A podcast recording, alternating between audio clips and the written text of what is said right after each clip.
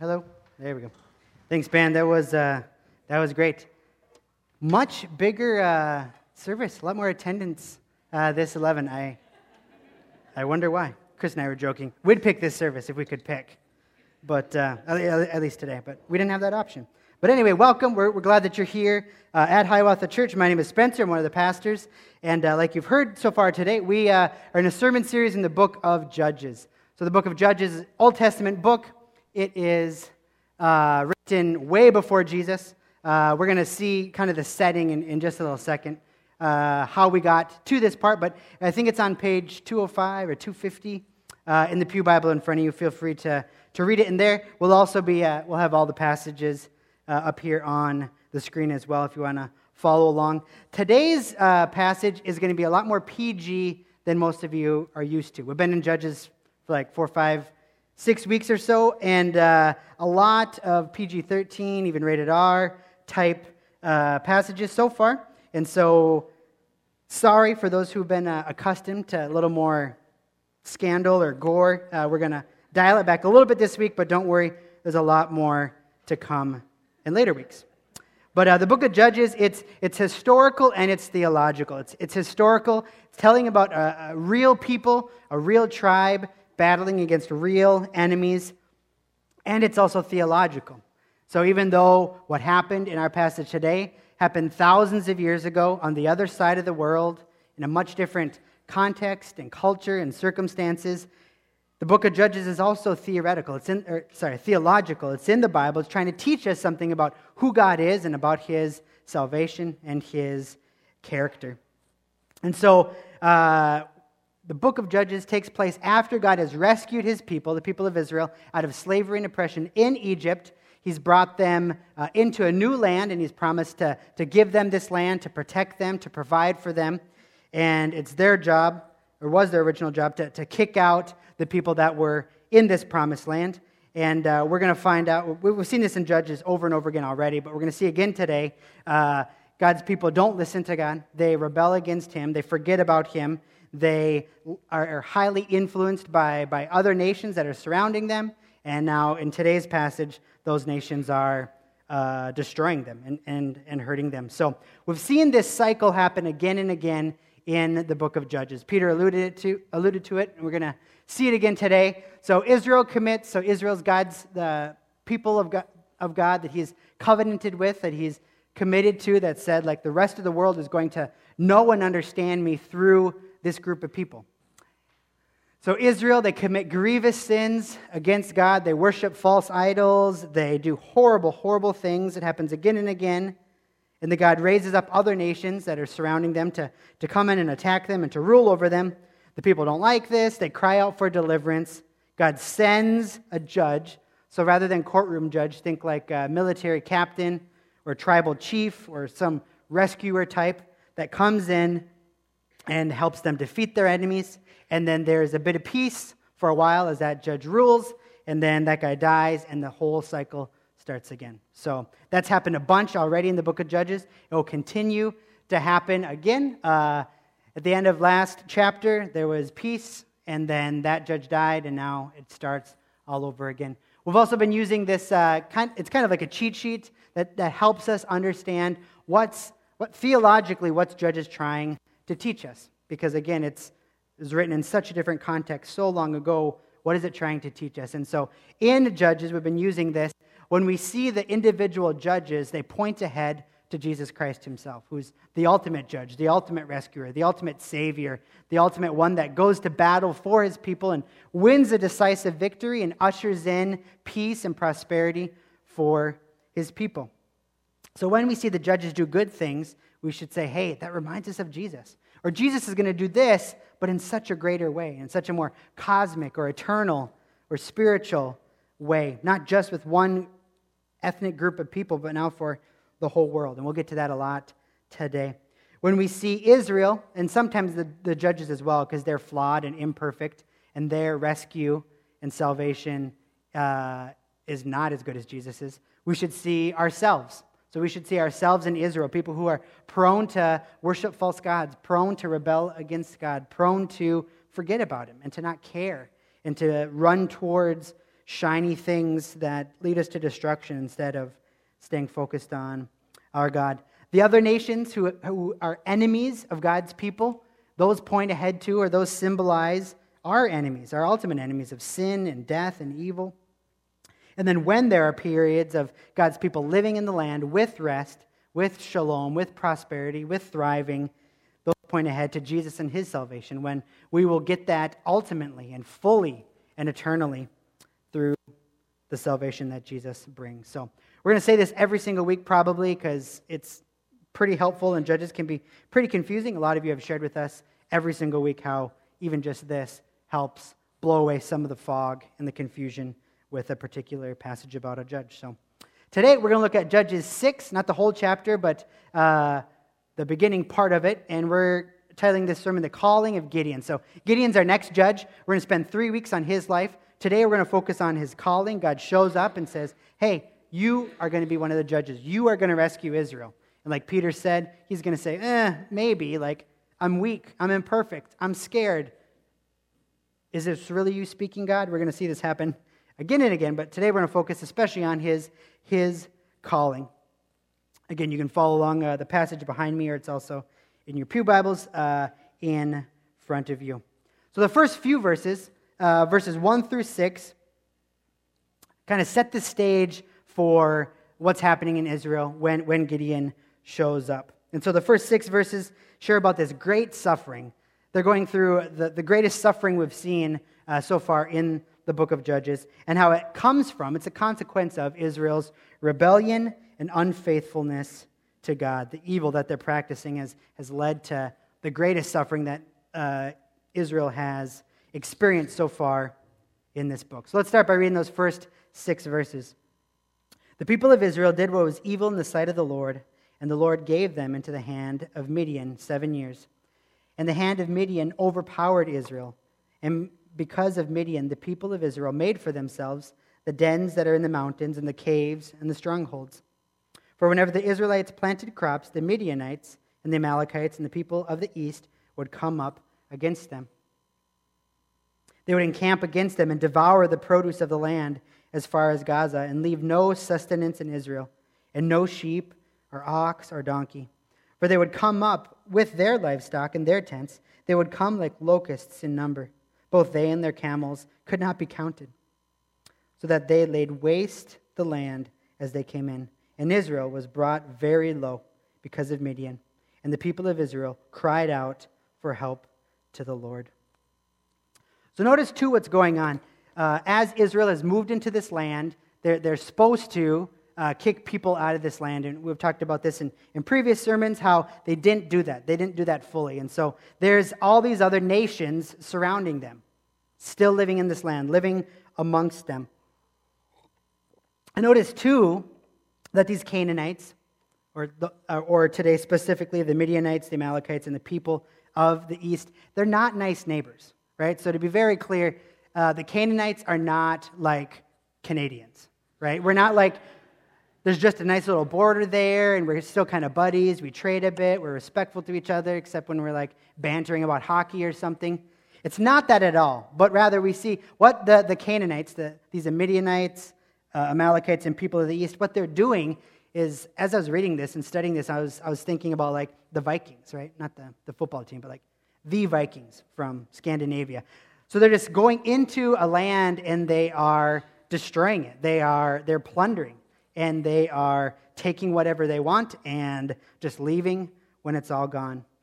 And so the Canaanites are really evil people and they're really hurting Israel. So they're coming in, they're eating all their crops, they're taking away uh, not just their food and their way to make money or to survive, but they're also taking away things like their sheep, their ox, their donkeys, so that they can't, in later uh, years, grow more crops. And so they're not even like, uh, like, a, like a nation that would come in and rule over them and tax them. Because at least if that would happen, the, the Midianites would care about the nation of Israel because they want them to kind of survive so that they'd get taxes. But rather, they just come in, they destroy, they take everything. Israel's so afraid that they leave their homes and they're like living in the mountains. They're living in caves and making these strongholds and hiding in dens until these Midianites that are, they can't even count it, there's so many, finally leave. And so that's the setup. So that's what's going on in our passage today. Israel is starving, their land is ravaged, they're living in caves. And so, what do they do? They cry out to the Lord. And what's important for us to see here is that even though they're crying out to the Lord, they're not repenting. And biblically, there's a huge difference between uh, regret, purely worldly regret, and repentance. And just a little bit later in our passage, we're going to see while they're crying out to the Lord, they still have their altars set up to false gods. They still have their poles set up to Asherah, and they still have their, their altars set up to Baal. And so they're crying out to God, saying, Oh, we regret the consequence of our sins, of our rebellion against you, God, but we're not repenting. We're not turning from these false gods, turning back to God Almighty, turning back to the Lord. They're not saying, We're sorry we've been unfaithful to you, that we've forgotten you, that we have pursued other false gods, that we've been evil, but rather they're just saying, We hate the consequences of our sins. Come save us. We don't like being starving people living in caves. Whereas biblically, repentance means turning from our sins. It means going from worshiping false gods and, and, and idols and turning back to God. It's having sorrow over what happens because of our sin, our broken relationship with God. Whereas Israel is just expressing regret. They're upset about their situation, not that they have sinned against their God or they've been unfaithful to Him. So, what God does is He addresses their apathy. He doesn't just show up right away, which is kind of unique to this passage in Judges. He doesn't just show up right away with the judge, with the rescuer. He actually addresses their lack of repentance, their apathy towards him. And before he brings salvation and rescue through a judge, which he will, he first re- confronts their regret and lack of repentance. So God sends, for the first time in Judges, before a savior figure, before a judge, he sends a prophet to give Israel a sermon. Verses 7 through 10. When the people of Israel cried out to the Lord on account of the Midianites, the Lord sent a prophet to the people of Israel. And he said to them, Thus says the Lord, the God of Israel I led you up from Egypt, and I brought you out of the house of slavery, and I delivered you from the hands of the Egyptians and from the hand of all who oppressed you. And I drove them out before you, and I gave you their land. And I said to you, I am the Lord your God. You shall not fear the gods of the Amorites in whose land you dwell. But you have not obeyed my voice. So, as God sends a prophet to his people before he sends a savior, he reminds them of Israel's great salvation. He reminds them of who he is as God and that he is a God that's rescued them out of something even worse than they're experiencing right now slavery and oppression for hundreds of years under the hand of Pharaoh in Egypt. And he rescued them out of that prison of Egypt and brought them in a salvation like experience into a new land that he promised to bless them in and give them protection and flourishing and shalom and provision. A land with the Lord, a land with God Almighty as their God, where they wouldn't have to fear any other tribes or any other gods. But they did not obey his voice.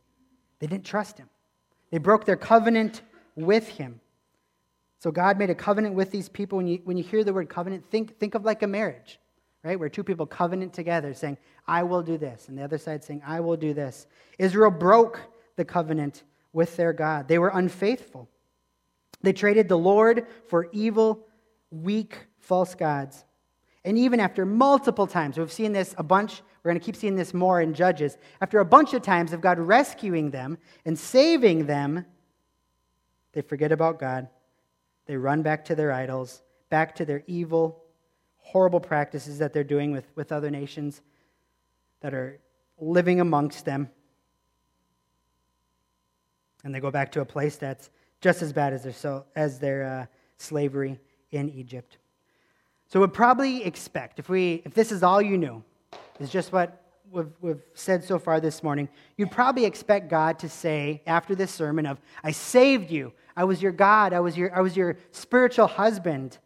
And I, I was going to provide for you and protect for you if you would stay in covenant with me. We might expect it to end, right? The next verse to say something like, right after, you have not listened to me. We might expect it to say, so try harder. Or knock it off, guys. Or seriously, how many times are you going to continue to forget me?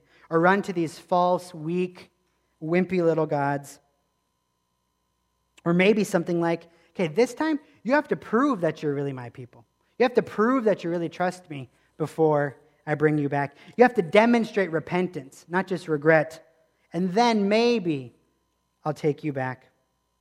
But as we'll read in our passage, and as you can probably guess, if you know the character of God, that's not what happens next. God sends a judge, He rescues His people.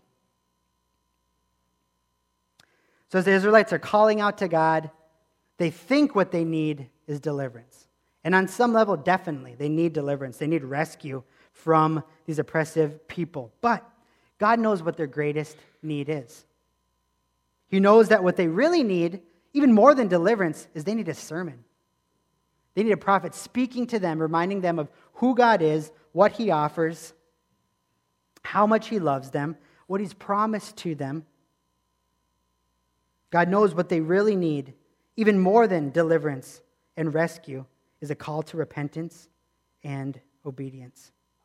So in God's kindness, he starts not by just saying, I'll send a rescuer, a rescuer, rescue you from your enemies, and then very soon you forget about me again and fall back into the exact same trap. But in God's kindness, he starts by giving them a sermon. He addresses their greater need. In Tim Keller's commentary on the book of Judges, he writes Before the Israelites can appreciate the rescue that will come, the people need to understand why they need rescuing.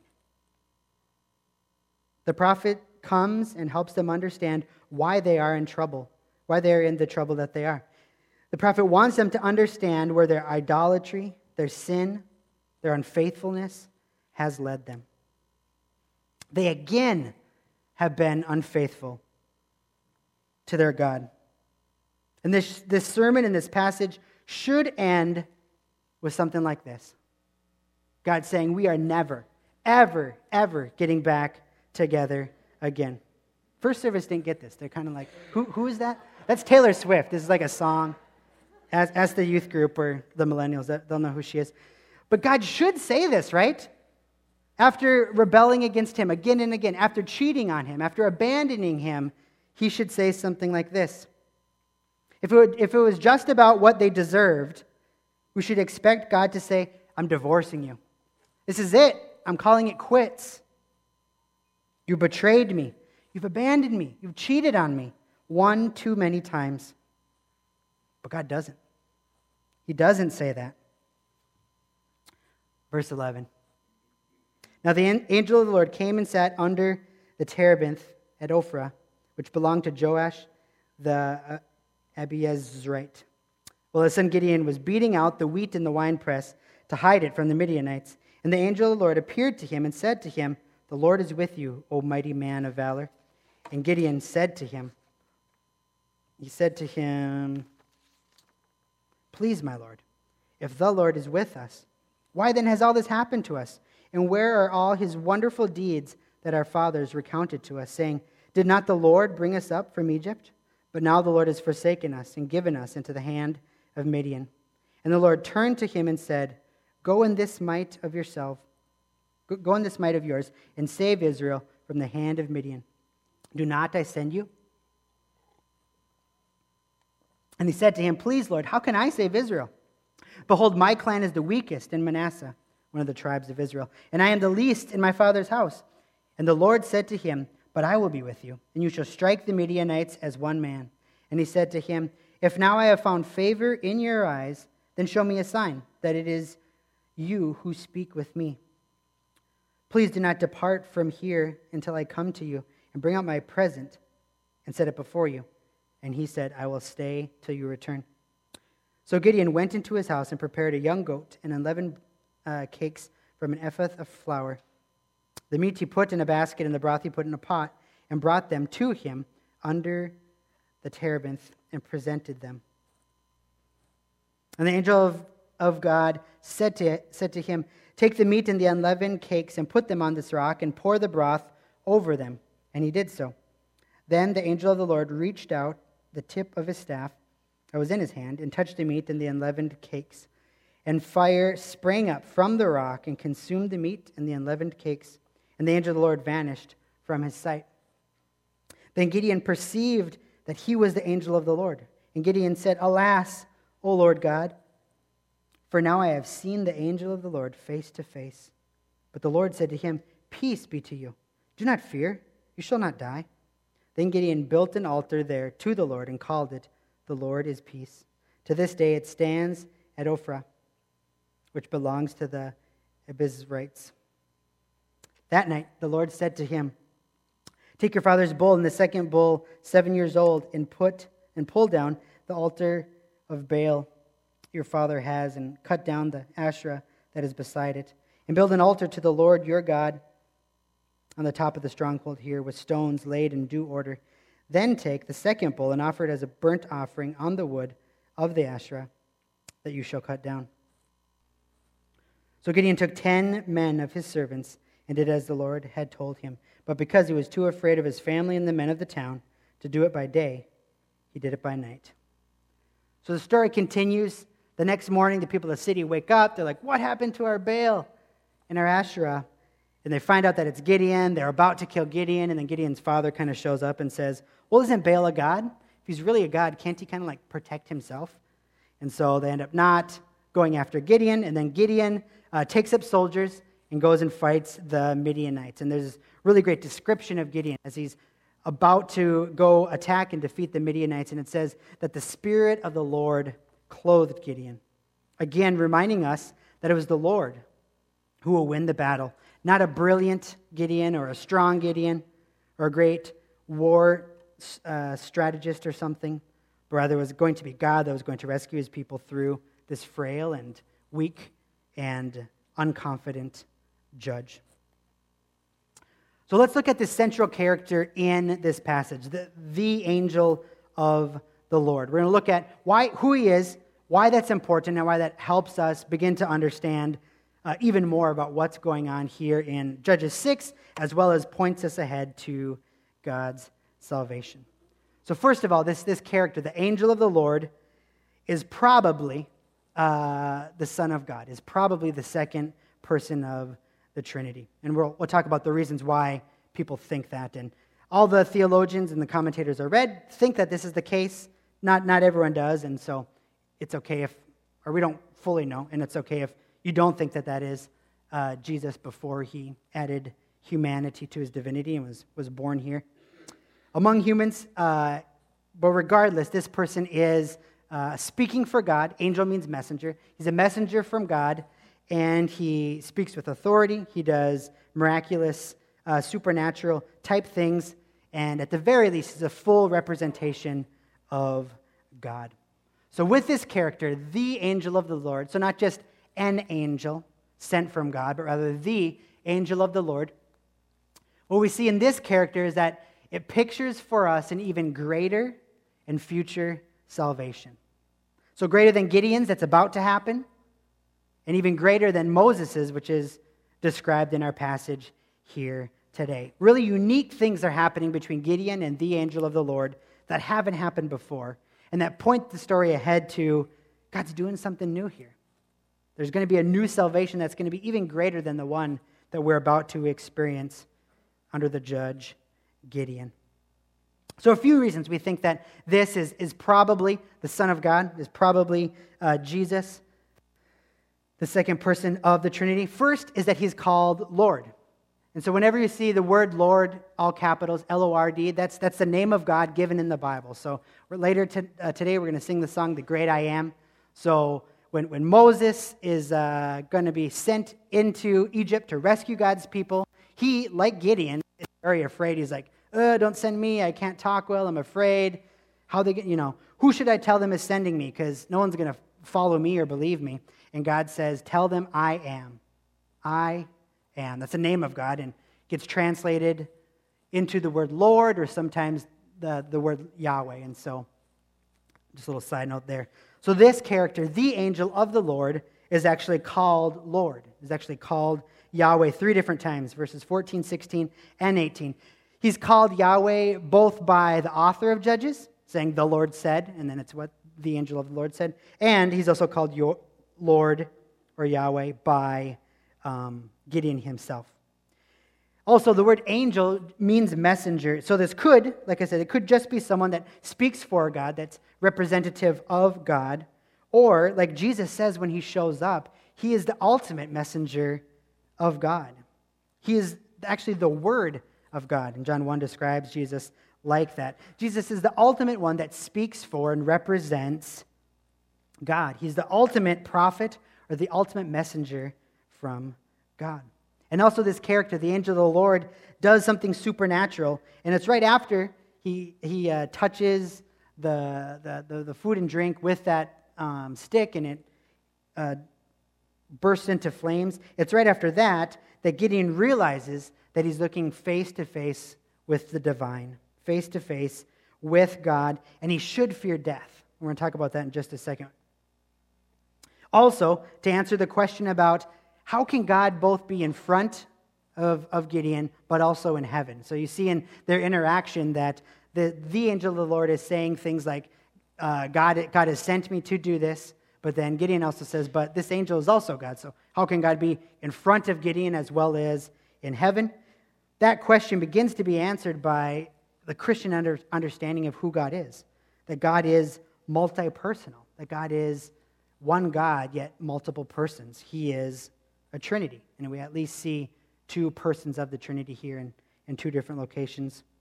And also, finally, uh, the angel of the Lord, his concern when he shows up and when he's speaking, what he does, his concern is with bringing peace and salvation, which is exactly what Jesus came to do as well.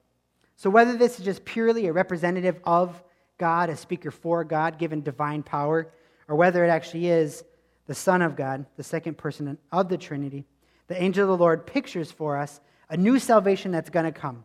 Better than Gideon's, better than Moses's, one that will do a few things. We see this here. One where face to face, looking face to face, seeing God will not end in death. Verse 22 said, And Gideon said, Alas, O Lord God, for now I have seen the angel of the Lord face to face, freaking out. But then the Lord says to him, Peace be to you. Do not fear, you shall not die. Then Gideon built an altar there to the Lord and called it, The Lord is Peace. So Gideon's interaction with the Lord is, is very different. It's unlike what happened with Moses when Moses saw God. So, unlike Moses, who asks God, he says, I want to see your face, God. I want to see your glory. So, this happened a few generations prior to, to Gideon here. In Exodus 33 20, we read, but God said to Moses, You cannot see my face, for man shall not see my face and live. Because God is a holy God, because God can't be in the presence of sin. He's, he's a consuming fire.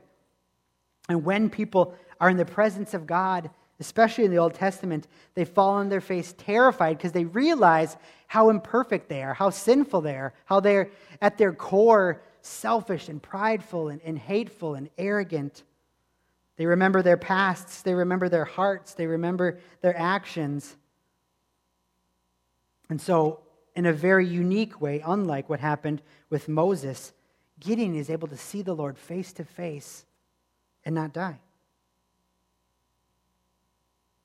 Gideon's promised he won't die, which pictures a future salvation where, because our sins are removed, we can now see God face to face without fear, without death, without condemnation. And this all comes through Jesus.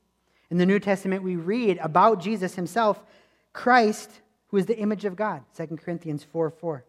And in Colossians 1.15, Jesus is the image of the invisible God. So now in Christ, now in Jesus, we can now see the face of God. We want to know what God looks like, if we want to know who God is, we look to his Son, who is the image of God.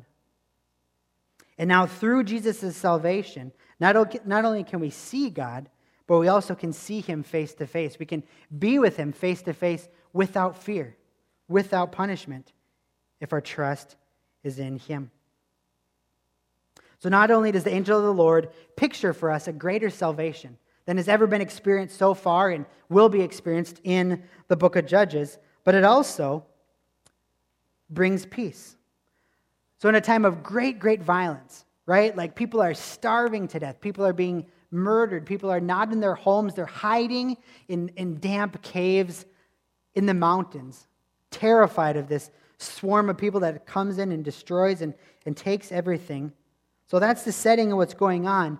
God shows up himself and brings peace. He offers peace, he promises peace. Back again to verse 23. But the Lord said to him, Peace be to you. Do not fear. You should not die. And then Gideon built an altar there to the Lord, and he called it, The Lord is Peace. The Lord's response to Gideon of peace, and then Gideon's pronouncement that the Lord is himself peace, it foreshadows not just the peace that was about to come when Gideon fights the enemies and they have peace for a few years or a few decades, but it foreshadows a much better peace that's going to come when not just our physical enemies, but all of our spiritual enemies are removed, not just for a time, but forever. And not just for a small amount of land, but for the new heaven and the new earth. And not just for one ethnic group of people, but rather for the whole world, for all tongues, tribes, and nations. So, this peace that's promised and, and declared here with the angel of the Lord points ahead to a much greater peace. When Jesus comes into the world, when, he, when his humanity is added to his divinity, when he's born, one of the names he's given is the Prince of Peace. And it is through his perfect life and his substitutionary death in our place that this eternal and spiritual and physical and divine peace will come. A peace that dwarfs the peace that Gideon is going to experience and bring to God's people. And we don't only, we don't only see the Lord speak peace to Gideon, but we also hear the Lord call him not to fear which is huge. All throughout the Old Testament, when God shows up, whether it's in a cloud or on a mountain or in a storm or with lightning bolts or whatever it might be, people freak out. People are terrified because they realize their sin. They realize their hearts. They realize their brokenness. They realize holy and enormous God, small, sinful me. I'm toast. But when God shows up this time, he says, Peace, not death. And he says, Don't be afraid. He casts out fear. But as the angel of the Lord shows up, he brings a message of don't fear anymore. Something new is going to happen where you can be face to face with God and not fear. Again, this points ahead to an even greater salvation that we're not going to see in the book of Judges, and we won't see until Jesus shows up. One of Jesus' disciples, after Jesus' life and death and resurrection, writes about this. And he says, This is what was accomplished on the cross. This is what we have by trusting in Jesus. By this, putting our faith in Jesus Christ and his death and resurrection, by this is love perfected with us, so that we may have confidence for the day of judgment. Because as he is, so also are we in, in this world. There is no fear in love but perfect love casts out fear, for fear has to do with punishment. And whoever fears has not been perfected in love. So when Jesus shows up, not as the angel of the Lord, but when he shows up as the, the God man, and he lives the perfect life that we could never live, and he dies the death that we deserve, and he's resurrected with, as the, the first fruit or the first example of the resurrection that his followers will receive when that happens, we see Jesus proclaim this, this no fear. That now through perfect love, fear is cast out. Because fear has to do with punishment. Through trust in Jesus Christ, we no longer have to fear punishment. We know we're broken. We know we're sinful. We know we've had at least one impure motive or thought or action in our lives. But now, through Jesus' work done on the cross, he takes on our sin and we receive his righteousness.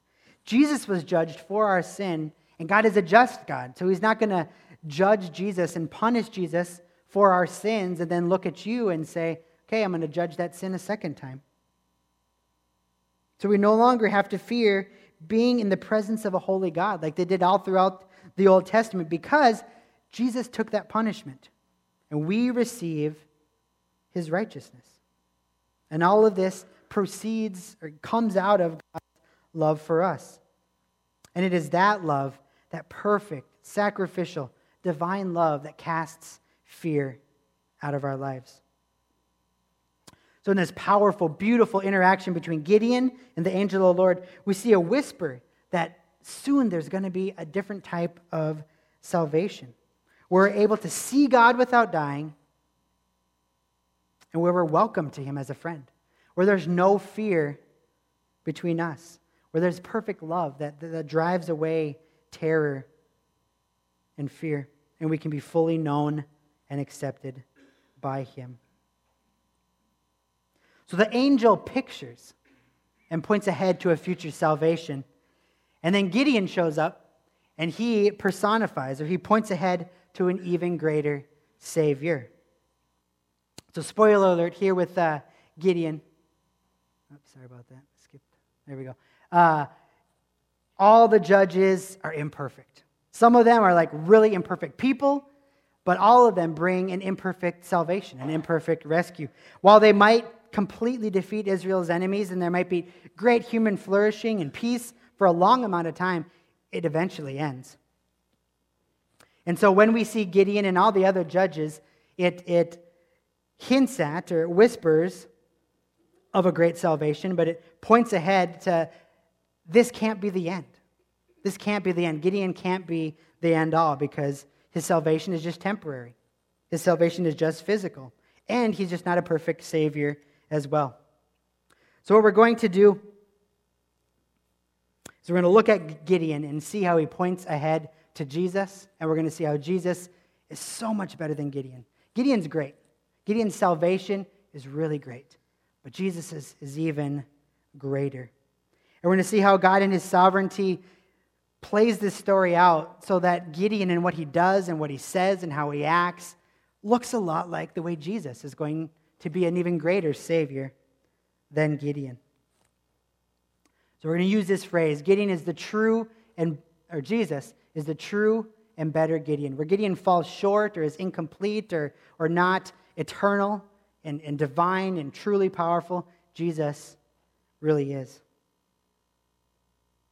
Jesus is the true and better Gideon who wasn't only promised that God would be with him, but was actually God himself and it is through him that we can actually be with God forever. Oops. Did I skip one? Sorry, I lost the slide up there. So when Jesus shows up, what's another one of the names that he's given? He's given Emmanuel, the name Emmanuel, which means God with us. So when Jesus shows up, it's promised that now something new is happening. So Gideon just kind of gets a promise that the Lord will be with him in order to be mighty and to bring about a particular battle and a particular rescue. But now, when Jesus shows up, being with God is actually a possibility. Not only is it promised at his birth at the very end of the Bible, the last two chapters of the Bible describe uh, eternity, describe the way that the, the, the new, uh, restored, redeemed heaven and earth will look. And it's described as Jesus God Himself living among His people. Jesus is also the true and better Gideon, who didn't mistrust God's plan and power of salvation, but rather fully trusted God the Father. And even himself was God's plan and power for salvation. So, as Gideon is going back and forth with God about, seriously, how are you going to do this? It's not going to work. I'm really weak. Show me a sign. Jesus trusts in God the Father's plan. Not only trusts in it, but chooses it and wants it and was himself God's plan. Jesus is the true and better Gideon who wasn't just obedient by offering an acceptable sacrifice, but actually offered up himself, his own body, as an acceptable sacrifice. Hebrews 10 12 and 14 says, Christ has offered for all time a single sacrifice for sins. For by a single, sacri- single offering, he has perfected for all time those who are being sanctified. Jesus is the true and better Gideon who doesn't just build an altar called the Lord is peace, but is himself called the Prince of Peace, the one and only way to receive spiritual and eternal peace. Romans 5 1 says, Therefore, since we have been justified by faith, faith in Christ, we now have peace with God through our Lord Jesus Christ. So peace doesn't just happen in one moment with one guy in one unique supernatural experience, but now through Jesus, we can have peace. Peace with God, and through his work on the cross and all the effects of that, peace in the whole cosmos, between creation and, and humanity and nature, and between us and other humans, and us and God, will come. All through Jesus Christ. Jesus, the true and better Gideon, who doesn't just destroy some false evil idols under the cover of darkness, but destroys all evil decisively in his own death, hanging on a cross under the cover of darkness. So, two things as we leave here today. What we want, what God wants to communicate to all of us is isn't Jesus' salvation amazing? Gideon's is great, right? We're going to see Gideon's be pretty great the next couple weeks. But isn't Jesus' so much better? Apart from Jesus, we're in an even worse state than they were, right? Apart from Jesus, we're worse than the Israelites. We're starving in caves, impoverished, at the mercy of our enemies, and without any hope of saving ourselves. But just like in today's passage, Jesus doesn't show up and say, Do better. Stop sucking as a Christian. Try harder. You're embarrassing me. Nor does he say, You've sinned against me just too many times. You're out of here. I'm going to find a new bride. I'm going to find a new people. Or you have to work so hard for a while and prove to me that you really are repentant, that you really do love me. He doesn't say that, does he?